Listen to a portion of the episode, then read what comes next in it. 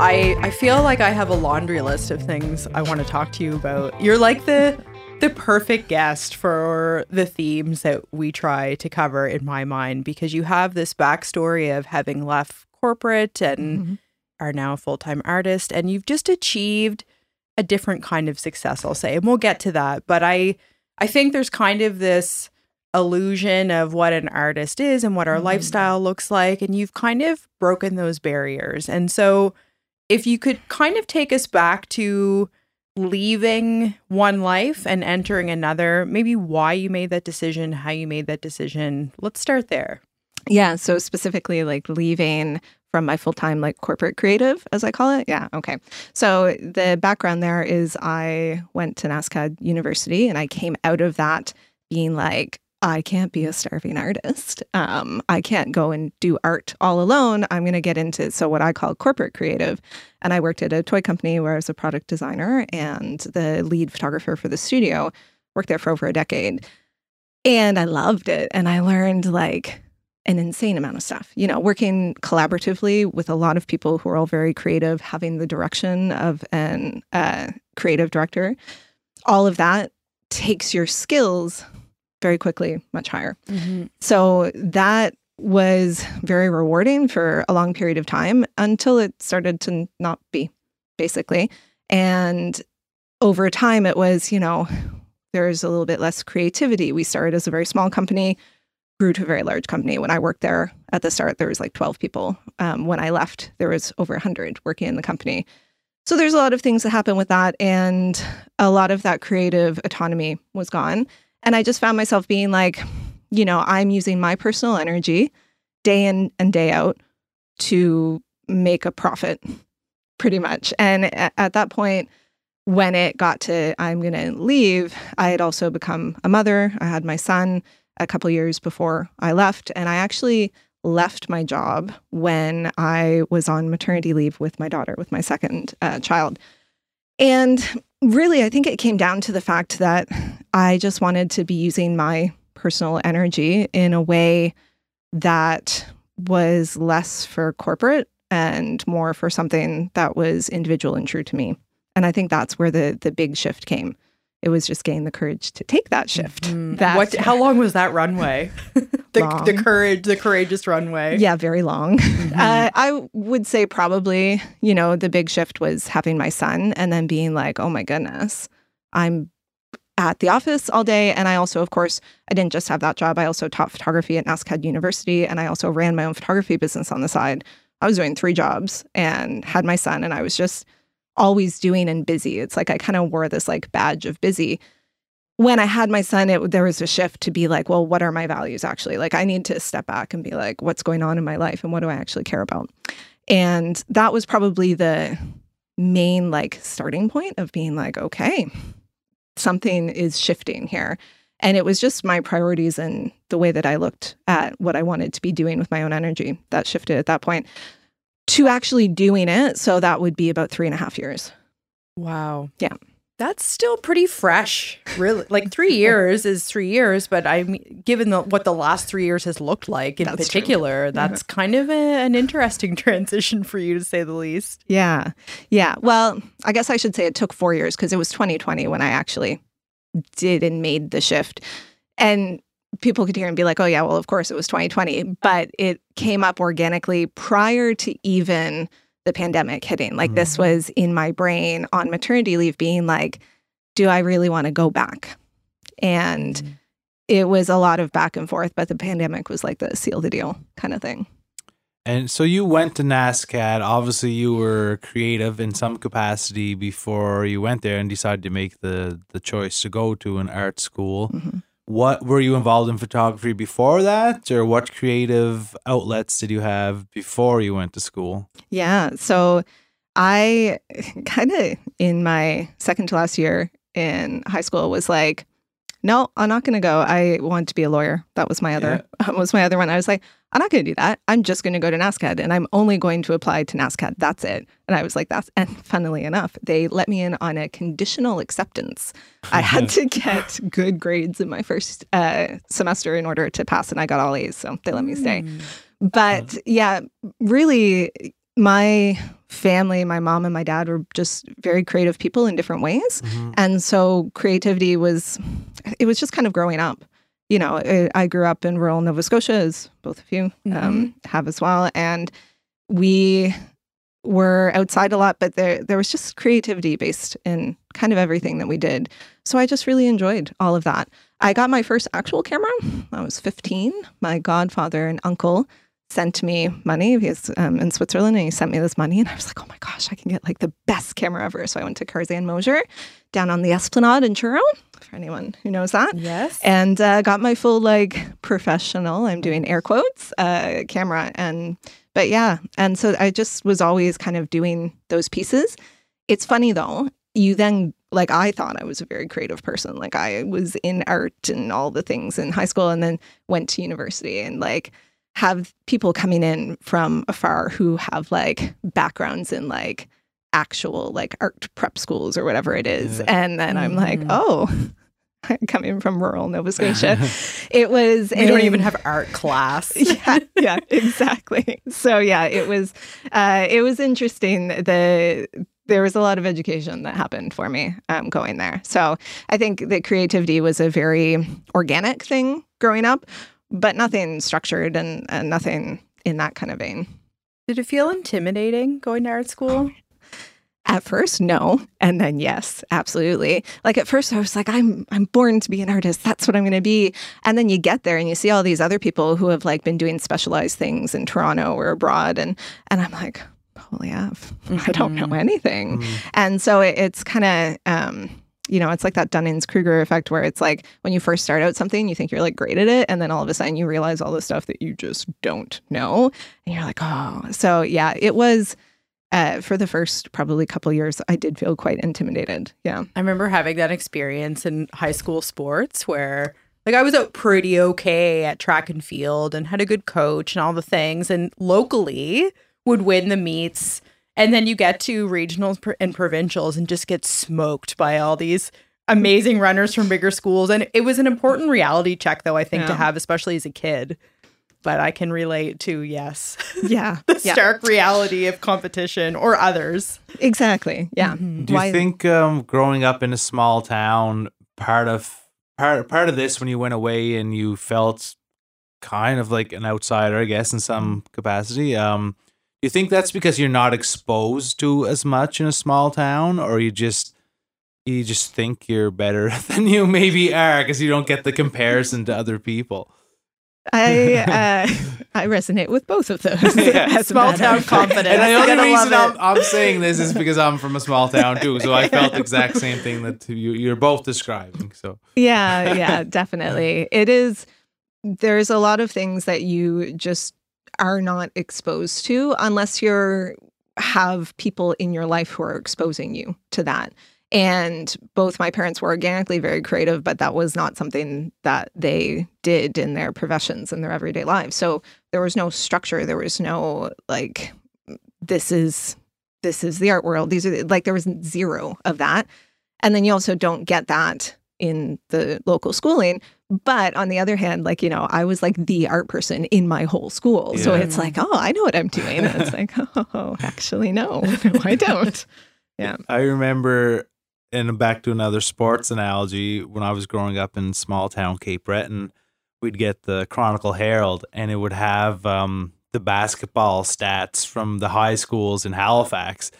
And, and volleyball and sports I played, I'm like, oh my god, these guys must be so good. And Yeah. yeah, they've. And then I remember going to a tryout and like, wait a second, I'm just as good as these guys. Like that, Yeah. I, I looked at them. They're in the paper. They're in the Chronicle. Herald.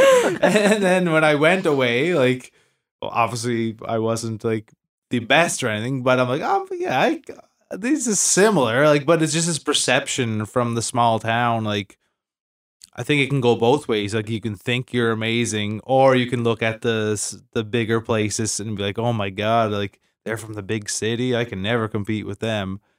Well, and I think a part of that too is also the the times in which we grew up because that's how you looked at it, Yeah. the newspaper, right? Or seeing Yeah. someone on TV, like, oh my gosh, they're on the nightly news. like that's a good. big Big thing. deal. That's a big deal. I mean, I still think it's a big deal. Oh, yeah. But uh, yeah, but now there's so much more just awareness, right? Like you Yeah. can see so much more, even if you're in a small town, even if you're in a small place, which w- was not the reality for us growing up. social media has been amazing for making the world well more connected in, in that Mm. way like i and another thing about growing up like fashion and things just in the small towns never I wish you could see what we were all wearing right now. yes. Yep. like i remember yeah going going to a bigger city and just like well looking like a hick or whatever. And like because you're like oh this is what the cool people are wearing. And you're wearing rubber boots and jogging pants and Yeah. and but now like and i don't know if this is better or worse but you everywhere you go in the world people generally look the same. Like they're dressed the same. Like the Yeah. styles the same.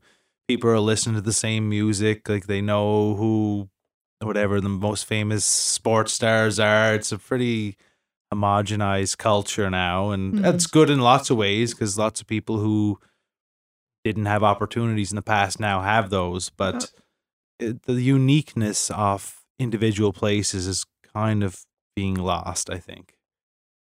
Yeah, and I think actually that's a good segue, Kristine, into how you have found your own niche amidst the photography world because uh, it's no secret of course you you are probably asked this question all the time in that we're all carrying around phones now and what does it mean to be a professional professional photographer and so on. But not only have you managed to make a, a life and a career for yourself in photography but specific to capturing the night skies and I'll, I'll let you kind of put that into your own words uh, you know the type of photography you do but let's talk about how you managed to find your way to this specific inspiration Yeah, absolutely. So uh, I call it uh, night photography or nightscape photography. That's just a mashup of night and landscape together. People will call it astrophotography. Side note, other people will then argue that it's not astrophotography because of all these other semantics that exist that don't really matter. But I came to it uh, organically and also in maybe a way that people would be like, oh, that didn't make any sense. Really, it, the root of it is growing up in the middle of nowhere mm-hmm. and not having a whole heck of a lot to do and spending a lot of time outside looking up at the stars. Something that you just take for granted, you know. And this, I didn't necessarily realize quite how unique this was until I started teaching online and teaching people across the world. The level of light pollution that exists in the world is absolutely insane. Whereas here in Nova Scotia, we have access to such dark skies. So this was something that I just took for granted growing up and didn't necessarily put two and two together until I had my son. This is going to be a thematically r- runs through here. um, I had my son, and previous to that, like I had the same three jobs, and I was working and running my own business. I was teaching photography, and I was working um, at my day job. But my like me time was me and my dog Jazz. Jazz is a black lab. She's 13 now. She's upset she couldn't come. Um, we would go out on hikes together and I'd stay out until sunset and I'd take pictures. And that was like me time. That was like I was creating specifically for me. I had my son and I don't know how it always worked out, but I had to be home for bedtime because I was breastfeeding and it always was at sunset. And it's just like sunset changes throughout the year. Like, how is this always lining up? It was literally just always I had to be home at sunset. And I felt like I was kind of losing a piece of myself creatively. And there's this transition when you have a kid and it's like, holy crap, I need to take care of this kid. And you, you there's these identity changes. The big one for me was losing that creative outlet that was very specific to me. And it, for the first couple months, was really, really difficult. And I, you know, it's like up in the middle of the night, like Googling on my phone, like new mom, lost identity, trying to figure out, like, what do I mm-hmm. do? And then I had this idea once and I was like, well, all right, I'm not sleeping anyways. Why don't I just get less sleep? Once I get him down to bed, I'll go out at night and take landscape pictures. And that's literally how it started. And like looking back on that, that logic does not work. But I was also a don't mom. recommend it. no, don't, don't necessarily. But I, you know, in that like new mom haze of things, like my brain maybe wasn't working in the best way possible. And so that's how it started. But why it stuck and why this has really turned into something that I'm so passionate about is because it goes back to my roots and to how I grew up and to something that was really important to me that I just forgot about. I love this story. And and and you're right in that because Mike and I've had the the fortune of traveling other places, we often remark that we aren't experiencing the same night skies that we do at home. It mm-hmm. truly is one of those things that's so easily taken for granted. We don't realize, I don't think, that others don't have that until you are other places. But yeah. And we've we're lucky enough to have been a part of one of your photo shoots Yes. and seeing the end results like eh, with Kristen's art in it and your ability to capture the the Milky Way is one of the coolest photos I've ever seen. Thank you. And I remember we were in Colombia and at the artist residency and someone was asking. You were a little too shy to show your own uh, work to people but i'm like oh i'll show you kristen's work. And uh, and you're you're lucky you know a lot of photographers so I have some really good shots on yeah. and i was going through them and i get to this milky way one these people from around the world are looking at it like holy shit like what this is like this should be on the front of a magazine kind of thing. Like it's an amazing what you capture is just mind-blowing and beautiful and it's uh hard to believe that someone just in our same subdivision is able to do this magical thing so first off I want to just say that we're really impressed by what you are able to do and how you've turned turned this into a full career is is amazing as well Thank you. I I want to point on one of the words that you use is magic. And Yeah. that's really one of the things that gets me excited about this particular genre of photography because we can't experience the night sky with our, our eyes in the same way that the camera can record and Yeah. capture it. So it seems like magic, but it's reality. And so it's Yeah. that that culmination of magic and reality coming together in something that can be really inspiring to people. And that I, I get excited about that. I have a hard time staying awake past 10 p.m. So I'm also extra fascinated by I, I, your motivation, really, because it would be so easy to say no, that I'm too tired, I'm too whatever, I have to get up early, this has happened, it's the weather, so on, I have to hike into this place. Like, let's talk about that because that's got to come from a deep, really sincere place to commit yourself in that way. Yeah, absolutely. Um, you've hit the nail on the head there. When I start teaching people this type of photography, one of the first things I talk about is why we do it because it's so easy not to do it. It's so easy to be like, well, I know it's clear out, but I'm just going to curl up in my bed. Uh, especially, so there's what's called Milky Way season. It runs from generally March to October. It's when the Milky Way is visible in the sky at night. And uh, in March, in Nova Scotia, Milky Way is visible at about 4 a.m. So if I'm going to drive to, let's say, like Clam Harbor Beach, that's a two hour drive. So I'm going to get up at 2 a.m. and drive for two hours and then be in like minus whatever degrees shooting. Um, it's a lot easier. This is the first vampire bed. we've interviewed. I'm not even. And then on top of that, when I get home, I don't even get to go to sleep. I get my kids up and get them to daycare and school. Um, then I get to go have a nap. I like to joke that like in my 20s, I like pre-gamed, but now in my 30s, I pre-nap. Um, but so the that's a really important piece. This idea of why are you doing it, and kind of everything that I talk about in my education and my work comes back to that central thing of like why. And there's so many benefits to it for me, and the benefits outweigh the getting no sleep, being cold, being tired, all of the things a big, big piece of it is connection for me. So when I'm out and I'm under the night sky, it's a connection, literal connection to something more.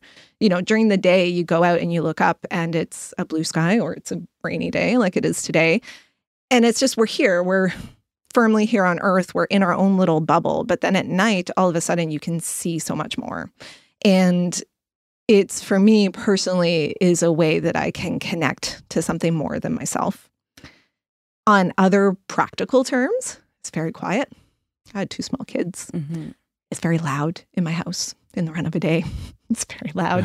and when I'm out at night, it's just me and maybe my dog. Jazz doesn't come that much anymore because she's old now. Um, and I have a friend who actually lives a couple subdivisions uh, over and is retired. She comes out and shoots with me, but it's just me and nature and the night sky. And it's my time for me specifically. It's not for anyone else. I don't have to do anything for any of my kids, for my husband. I love him, for my dog. Like it's just me. And it's that connection to nature and connection to the night sky. And it's what fills up my cup creatively. It's what fills up my cup personally. So it's the type of thing where if I don't do that, like if we've had like cloud and cloud and cloud and cloud and cloud and rain during the new moon cycle, because there's about two weeks every month where you can get out and shoot without moonlight interference.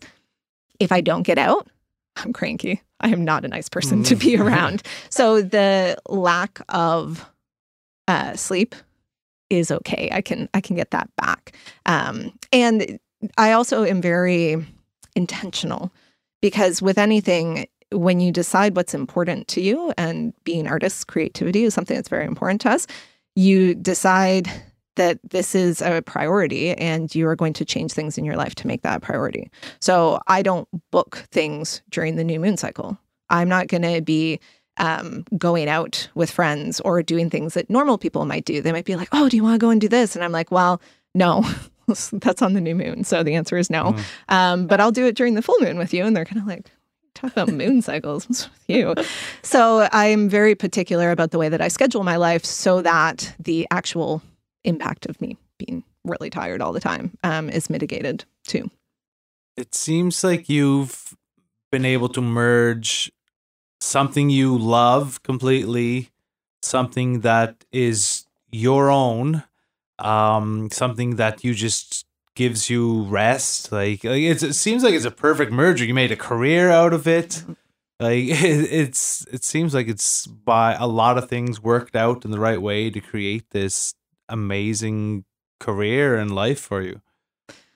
Yeah, I um, don't necessarily know how it all really happened, um, but I'm exceptionally grateful to be here and be at this point.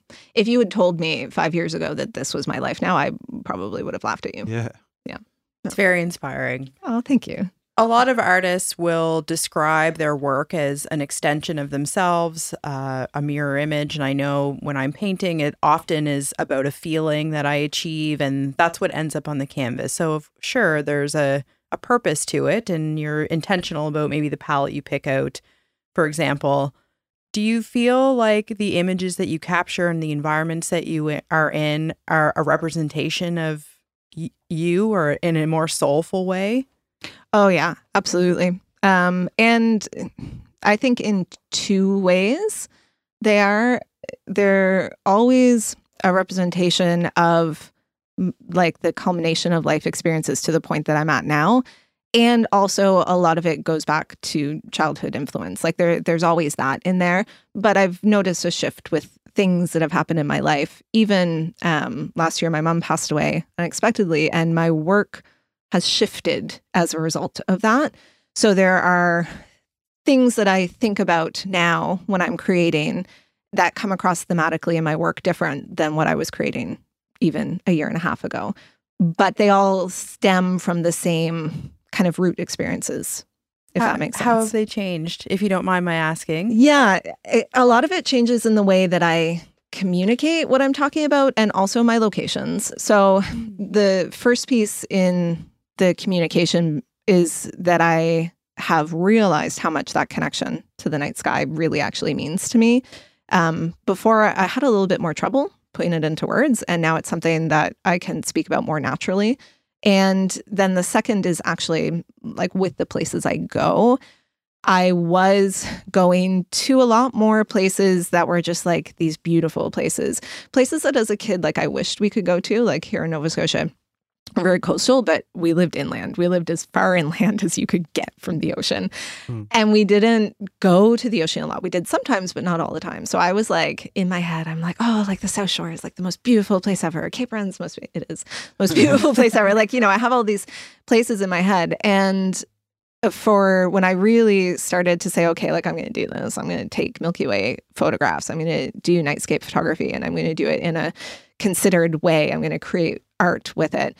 I went to all of those places and I still do now because I love so many of these places. But I'm also now going to scenes that are quieter, um, scenes that maybe are not these these big grand places that you're going to see tourists going to, but places that have and hold a lot more meaning to me individually.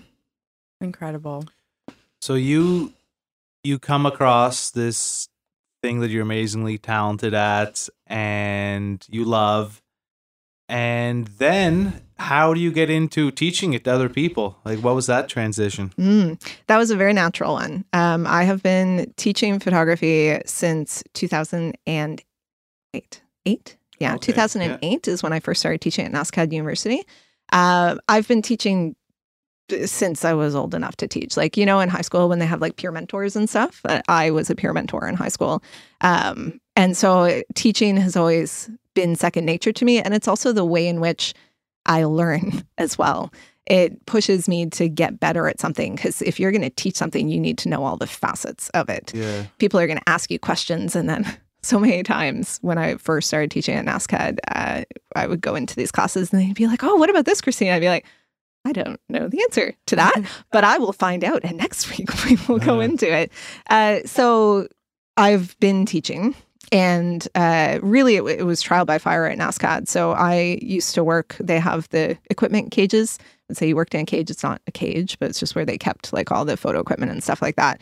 So I worked in the equipment cage and they were like, hey, uh, we need someone to teach advanced Photoshop in the uh, continuing education department. Do you want to do it? And I was like, yes. When in my inside, I was like, how in the heck am I going to do this? Uh, but I said yes, and I just did anyways. I was 21, I think, when I first um, started teaching. Does that line up? Yeah, that lines up about right. And uh, so I went in and just really learned. It was trial by fire to learn teaching, and I taught at NSCAD until my son was born in 2016. And at that point, like my days when I would teach, I would be working my day job. So I'd, you know, be in day job from eight o'clock until, you know, four thirty, five o'clock. I would drive downtown. I'd be downtown until 10 or 11 o'clock at night each night. And that just wasn't acceptable anymore as a mom. Like, I, to me, it's like I can't be away for that extended period of time. So I decided to start teaching privately. And that was a whole learning curve on its own to be like, okay, now I'm to come up with my own curriculum and find a place to teach and market myself and all of that. And so I started teaching in person classes. Um, and I taught just like I started in I started teaching um, Photoshop.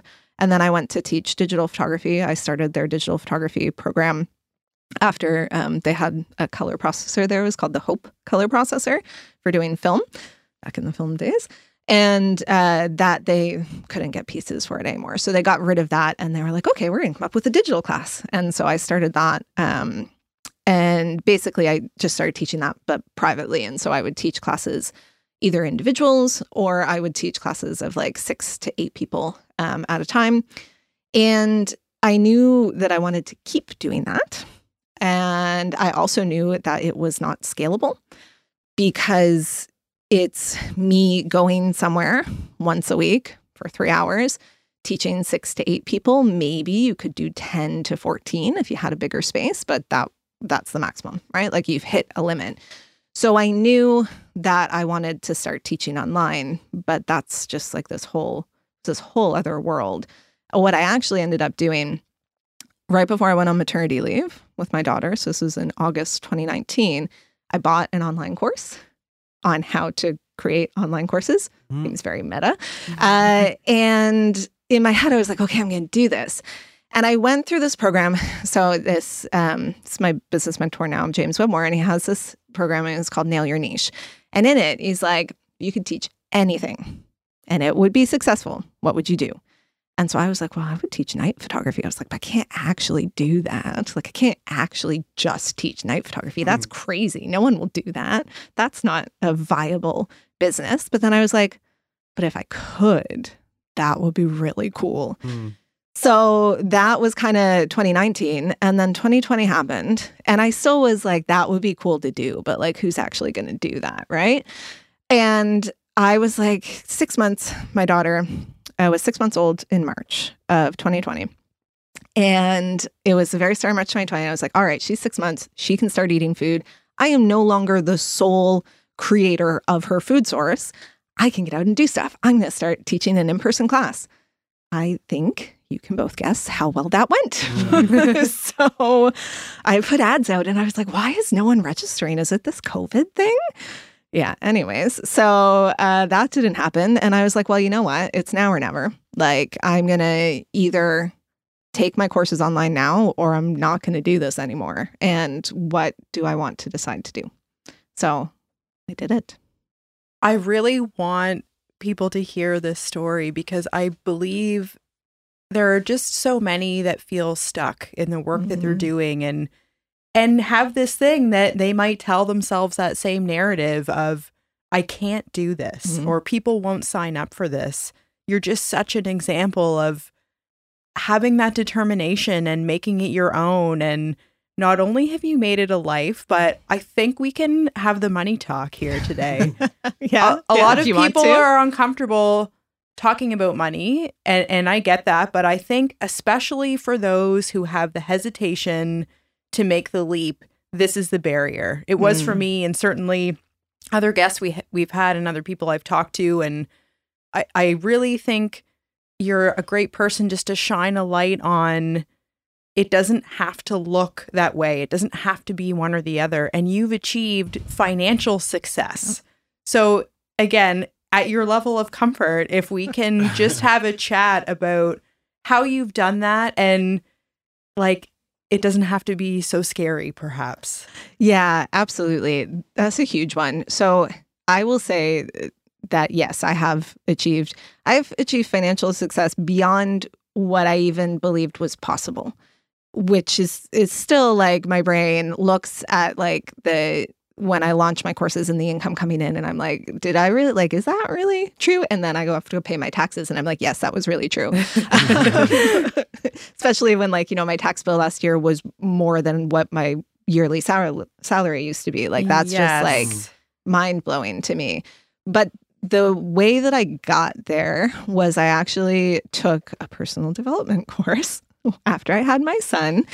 And in this course, they talked about limiting beliefs, which prior to doing this personal development course, I like had no idea. I was like, what are limiting beliefs?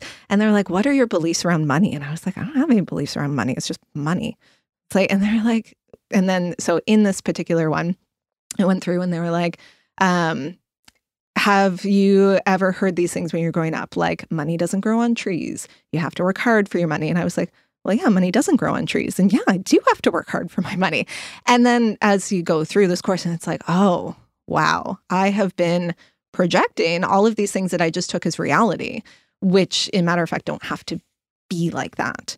So that was, I would say, the thing that allowed me to get to this point was actually like investigating uh, how do I actually think about one being an artist like am i living into that starving artist trope? Um, how do i think about money and the way in which money um, is made? The ways that we look at artists who make money like selling out is a thing that i hear all the time and it's like mm-hmm. what are all these stories that are in your head around it? Because if you can't get past those stories you're not going to get to that next point. And so there was a lot of like personal thinking. Like, you know, it's like the when you look at someone and they're like, What are you doing? Like, I'm working. they're like, You're just sitting there. I was like, I know. Like I'm really working, sweating. Right like this is hard. Uh, so that's, I think, what allowed me to be able to get to those next places. Really, an investigation of all of the things I just thought were true that were like, oh, well, it, it doesn't have to be. And I understand the people who are in the point where they're like, I can't do that. It's not for me. It's for someone else. I remember listening to a podcast that my business mentor did, and he had all of these like case studies. And there was a nurse who took her side business to 100,000 the first year. And I was like, oh, well, that's awesome. But like, that's never going to be me. Like, that's not going to be me. And this is backed up on oh, worked hard. Like, so over the time when I was working in corporate, I had my side jobs, etc. Like the year before, so we can talk actual money. I'm comfortable um, with putting numbers and stuff out there because I think it's useful to hear and understand. The year before I went on maternity leave was my best ever year um, in terms of selling my courses. I only worked six months, so I did. it was just over eight thousand. If I'd worked a full year, I probably would have made between like fifteen or sixteen thousand that full year in my like side side hustle, as you would call it when I launched my online course, the first iteration of it did $6,000. It was in a week, it did $6,000. And I was like, oh my gosh, if I just keep doing this, it will be great. And so my husband and I are like having this conversation. So it's like, do I go back to work? Do I not go back to work? And I was like, okay, look, let's just see if I can do it again. If I can do it again like this, I can just keep doing that and that we can just get by. And then I can teach my courses and I don't have to have a day job. So I did it again and it did 10,000. And I was like, are you kidding me? Hmm. This just did $10,000. That's better than before. it's getting better. So the first, um, that first year, the first six months in 2019, I did $45,000 in revenue. But the actual first full year that I worked, if I looked from May to May, I did over $100,000 in revenue. And that to me, when I saw that, and I was like, are you kidding me? Like, I didn't even think that that was a possibility. Mm at this point now, uh, it's a multiple six. I'm a multiple six figure incorporated company.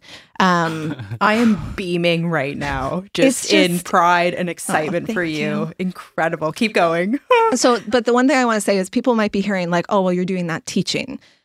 The thing is, I've been teaching forever. And so I focused on that. So my business mentor has this thing. He says, you build one bridge at a time. So you don't spread yourself out thin doing multiple different things. So I focused, I said, I'm going to make this one course. I'm going to make it really, really good. And I'm going to focus everything on that. And then after I did that, last year, I was like, okay, I feel pretty good about this. I also kind of want to feel more like an artist, though. Like, I want to be putting my work out there. I want people to enjoy my work. Now I'm going to start to focus on selling my work. And so I bought a big printer because that was living here in Nova Scotia, printing um, photos. There's like one option, doesn't necessarily have the um, supplies that I would want. So the place that actually prints with like the paper that I want is in BC. And it's like, yeah, that's not going to be. It's just, you know, for anyone who is not familiar or not local, like that's the other side of the country, the times it takes to get things there and back. So I was like, okay, I'm going to invest in myself and I'm going to buy a big printer. It's a $10,000 printer, massive thing. Um, and I did my first print sale and I did over $20,000 in sales from that print sale. And it's like, it's just like, it's mind blowing to me that that is a possibility. I wouldn't have ever thought of that before. Just a few years ago, I was struggling to sell $50 prints. And then all of a sudden, in a time span of two weeks, I make $20,000 selling my prints. It speaks to the power of investing in yourself mm. and and doing this explorative work. And I, I wanted to ask before I forget: was the money mindset training that you did with James Wedmore as well, or I started first with a woman named Emily King. She's from Newfoundland. Um, and it was called The Rich Woman, mm-hmm. which I love. And I also love it because she's from Newfoundland then. So it just brings like the perfect attitude to it. And then um, working with James was a follow up. All of it. Okay. It's what she teaches is also very similar to what he teaches. It's a lot of the similar kind of mindset and ethos that goes into it. I recently did um, it, it sounds similar, at least for this particular module course with Cathy Heller. I don't know if you're familiar with that name, mm-hmm. but she's a she's a podcaster and uh, got her start through writing music and doing online courses, very similar to what you're describing, of course, in her own niche, and now is more in the coaching world. But I too was very shocked at the stories and beliefs that I had around money and grew up in I'll say a modest household in rural yeah. Nova Scotia, like many of us did. And there was tension about money. Like everything was expensive, everything, like yeah. from bread to sports to cars to it was always a problem and caused anxiety. And I, certainly stepping into the world of full-time entrepreneurship and being an artist like all of that baggage came with me and i, I yeah. didn't you know some of the prompt questions that Cathy would take you through as well would be um like how would you describe your neighbor if she were a millionaire? How would you describe yourself if you were a millionaire? And like what types of judgments would you pass? Like does that make them a bad person? Does it make mm-hmm. them entitled? Does it make them snobby? Like all of these almost negative attributes were attached to people that achieved this level of success. And you think to yourself, well, I don't want to be that person. Yet simultaneously, you kind of do. You want to have that freedom and achievement. And so I, I really appreciate that we're able to have this frank discussion because I, I don't it was one of those things that I didn't know what I didn't know until yeah. somebody blatantly asked me about it. And Mike, you and I have since talked about this ourselves because I was so mm-hmm. enlightened by the whole thing. And you too were like, yeah, I guess I never really thought about money that way. Yeah, definitely a lot of people in Nova Scotia and small yes. small towns feel the same way and at times were different 20 30 years ago too and I think mm-hmm. I don't know yeah we, we definitely exposed to just that being the norm, really. Mm-hmm, mm-hmm. Is the digital world, in your opinion, kind of a sweet spot because it's so scalable? Yeah, it is. Um, it's the sweet spot for me personally because it's scalable and because of where we live. We don't have a huge population in Nova Scotia. Yeah. Can I find people here who want to take classes from me? Yes. And I have people who um, are in my online course who are local. Um, so we chat about local stuff and I love it. But there's just not the scalability based on the population here. I don't want to move somewhere else. I don't want to yeah. move somewhere where it's a big city where I can bring people in. Like uh, part of what I want is to live here. And so the digital world for that is very, very scalable. But there are other things that happen because of that. Because of my network online, it also brings up more in person opportunities. So I ran an in person workshop over um, the summer and I only did one. Like, I, I don't want to promise myself to a lot of things because I have small kids and I want to be there for my kids. Like, they are a priority above everything.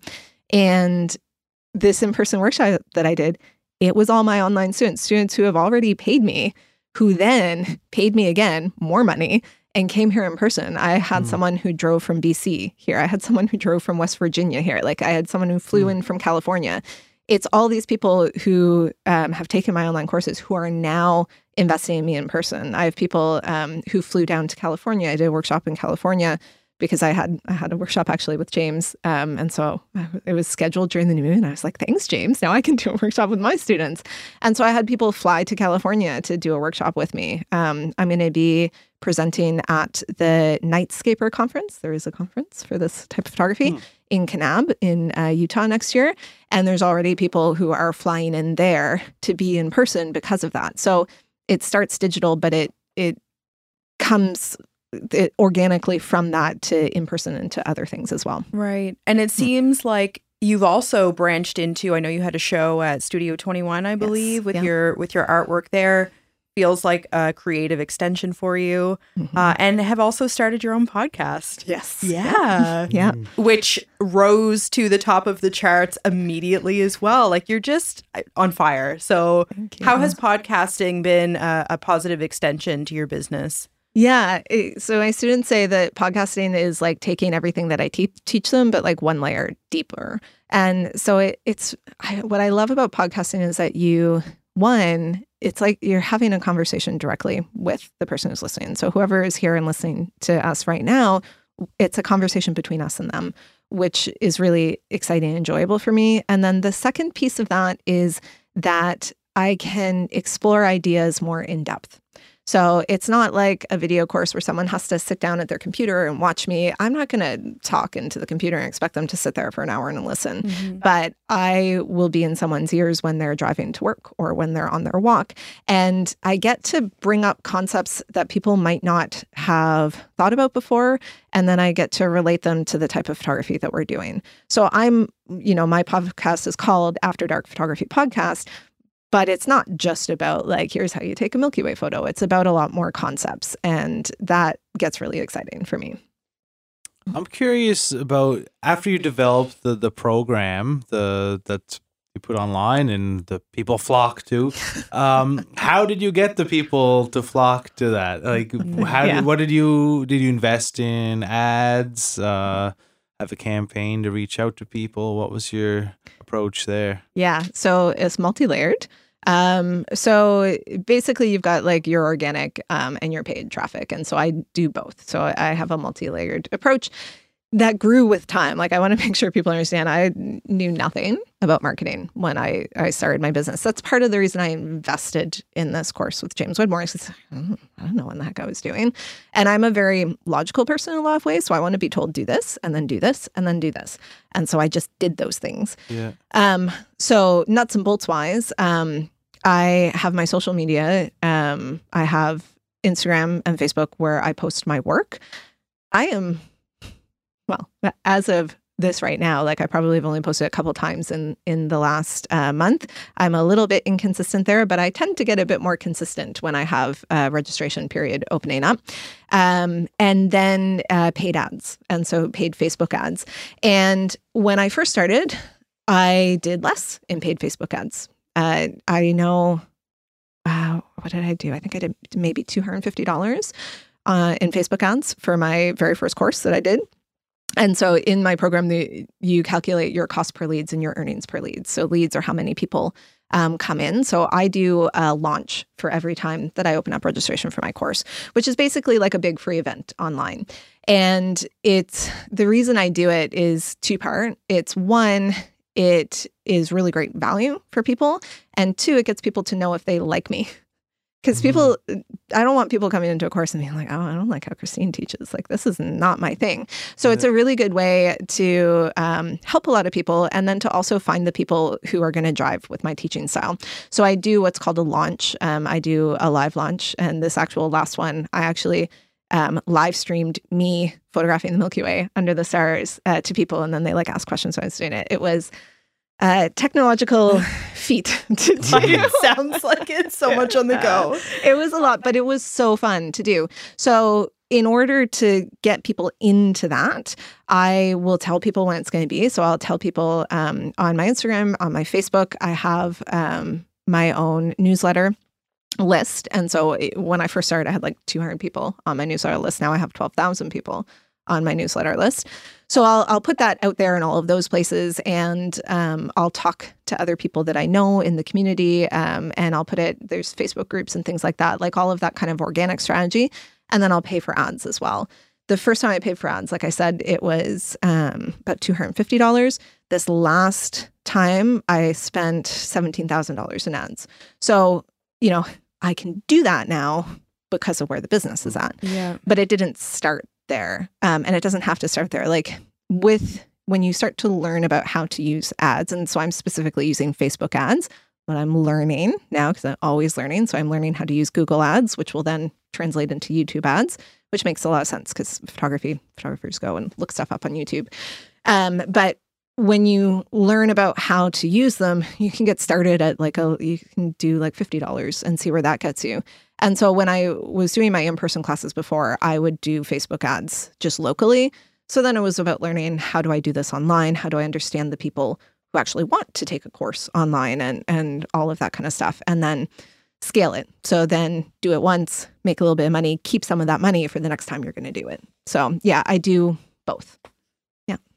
Would you say that anybody that has an idea, a business idea, I'll, I'll narrow it down a little bit, according to the, the training and course that you took, it, can anybody apply that idea and follow sort of a, a formula, for lack of a better word? Yeah, absolutely. And I think eh, the thing is to find someone who is doing what you want to do and then learn from them. And what I would caution people is like invest in one person that you trust. And that might take some time to get to know a person, which is the reason why a podcast is great because you get to know a person over time and what their values are because your values might not align. And then like trust them. do what they say. Use your brain, obviously. Like you don't take everything just at face value, but on the same portion uh, token, if someone is doing something successfully that you want to do, invest in in that someone and learn from them. And that's probably for me like it was a big thing to buy the program. Um, you know, especially I was just going on maternity leave and I was like, I'm going to spend multiple thousands of dollars. Like in my head, when I went to buy this, I remember the moment when I hit buy because it was like really big fat belly laptop on top in bed with swollen feet. And I was like, this costs more than a whole semester at NSCAD cost. And this is just an online course. But in my head, I was also like, but NSCAD didn't teach me anything about being an entrepreneur. And this person is doing it. And all of these other people have used his program to do it. I'm going to invest. And I, you know, had listened to James's podcast for uh, a couple years before and all that kind of stuff. So, really, if someone else out there is doing it and you have an idea, you can do it. It doesn't matter what that idea is. It's just a matter of having the process that works for you. And that's finding the right kind of teacher and mentor, really. How are you continuing to invest in yourself? Yeah.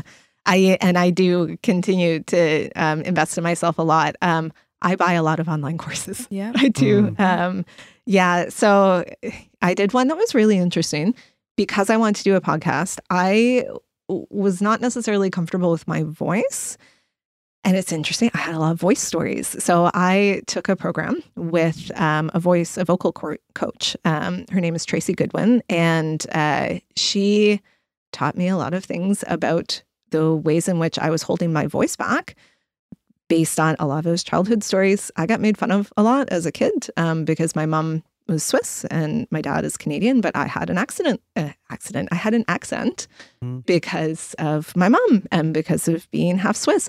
I'm made fun of all the time. Like you can just imagine, like rural Nova Scotia, rural schools, something is different about you, you get made fun of, and how that was still coming out in my voice now and the way that I was speaking. So um, I take courses based on the next thing that I need to learn, basically.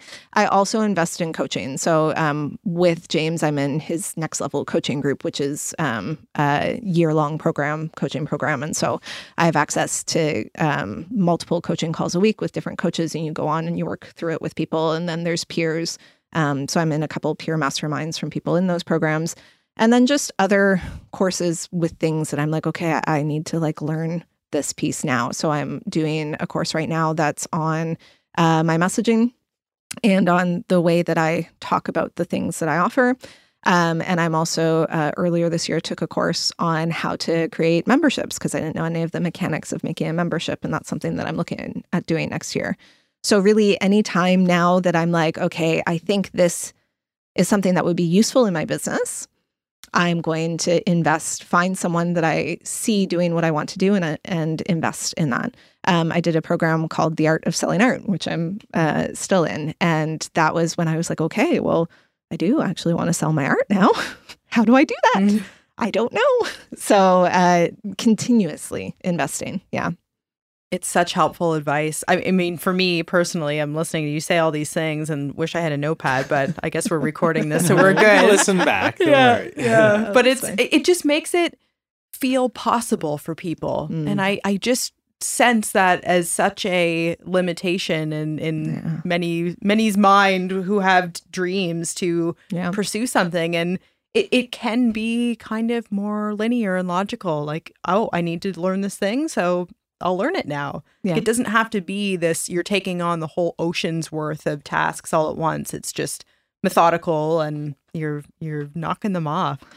Well, and I think that's a piece of it too, because I know I listened to a lot of podcasts about people who are successful, and I would come up with these reasons why that couldn't be me. Oh, they have this particular life circumstance. I don't have that life circumstance. I can't do that. And then I realized, oh, I'm arguing for my limiting beliefs. I'm arguing for the reasons I can't do it. How's that helping me? Where's that going to get me? Mhm. And so instead, I turned into, well, I don't have that circumstance, but what do I have that's different? And when you get to a point where it's like you have the thing that you wanted, when you look back, it's like, oh, this all makes sense. Like the the way in which this happened makes sense. But when you're getting there, it's probably you're probably not going to see those big piece those big picture pieces. It's more so being like this is the goal and I'm just going to keep doing it. I'm not going to argue for the reasons why I can't do it. I'm going to argue for the reasons why I can. This is this is amazing. You're an inspiring person wow. and you have you have so many good things on the go. What what do you have planned for the next bit? Like what do you see happening? Where where's all this going to go? Jeez, that's a million dollar question, uh, isn't it? Uh, you know, I think a lot of the same for the next few years. Yeah. I, I, get a lot of questions of like, when are you coming here to do workshops or when are you coming here to teach? And I'm like, not right now. Uh, my kids are still small, so I like to be around them as much as possible. In terms of, of where it's going, uh, scaling what I'm currently doing. So, my goal is to get more people out under the stars. Like that's really my goal is to get people to have those experiences for themselves. Um, and so scaling what I'm currently doing is part of that. And then the secondary piece of that is my actual artwork and having people be able to bring that into their home is something that's really rewarding. So that's the the kind of second piece is bringing bringing those together. The other thing is I have a lot of my students asking me, they're like, you're so good at marketing. And I was like, that's so funny to hear. Um, so probably doing something in the realm of like a business course um, coming up. I have in, in like practical terms, I have a printing course, which my students are, they're probably going to listen to this, be like, is it ready now, Kristine? Um, that they want me to, to put out. So I, I'm actually working on that. And then um, going to some places that are meaningful to me to shoot. So I have some travel coming up. I'm going to Switzerland. Um, I want to spend some time in places where my mom um, did when she was young and yeah. create images there. And so, you know, just kind of exploring different ideas for bodies of work to create at the same time. We like to ask our guests what their idea of making it is, and if you feel like you have found yourself in that space. yeah, that's a good question. Uh, I uh, would say I'm constantly making it, if, if that makes any sense. The uh, goalpost is constantly shifting. I would say, yes, unequivocally, I have uh, air quotes made it um, in that I'm at a place in my life that I, I didn't believe was possible or or I didn't dream to believe was possible. But it's come about because I've had smaller goals along the way. You know, my first goal was can I sustain enough so that um, I don't have to have a day job, so I can be flexible to stay home with my kids when there's lockdowns and that type of thing. And then it went um, just organically has grown from there. So, you know, for me now, the next goalpost. The next thing to make is to scale and be a positive influence in more people's lives. Um, so to be able to do that um, and to have the freedom and flexibility to um, take my family places with me. Like if I were going to say like what's my next like my next big dream, it would be the ability to support my whole family. I'd love to um, retire my husband. That would be lovely so that we could do more of those organic travel things and just bring more impact. Um, so, yeah, I think making it for me is these little goalposts along the way. And then when I get there, it's important to be like, this is really awesome, right? Like to to always recognize I'm really grateful and really happy that I'm here.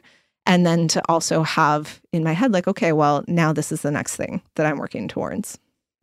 Well, it feels a little cheesy to say, but I think the sky is the limit for me.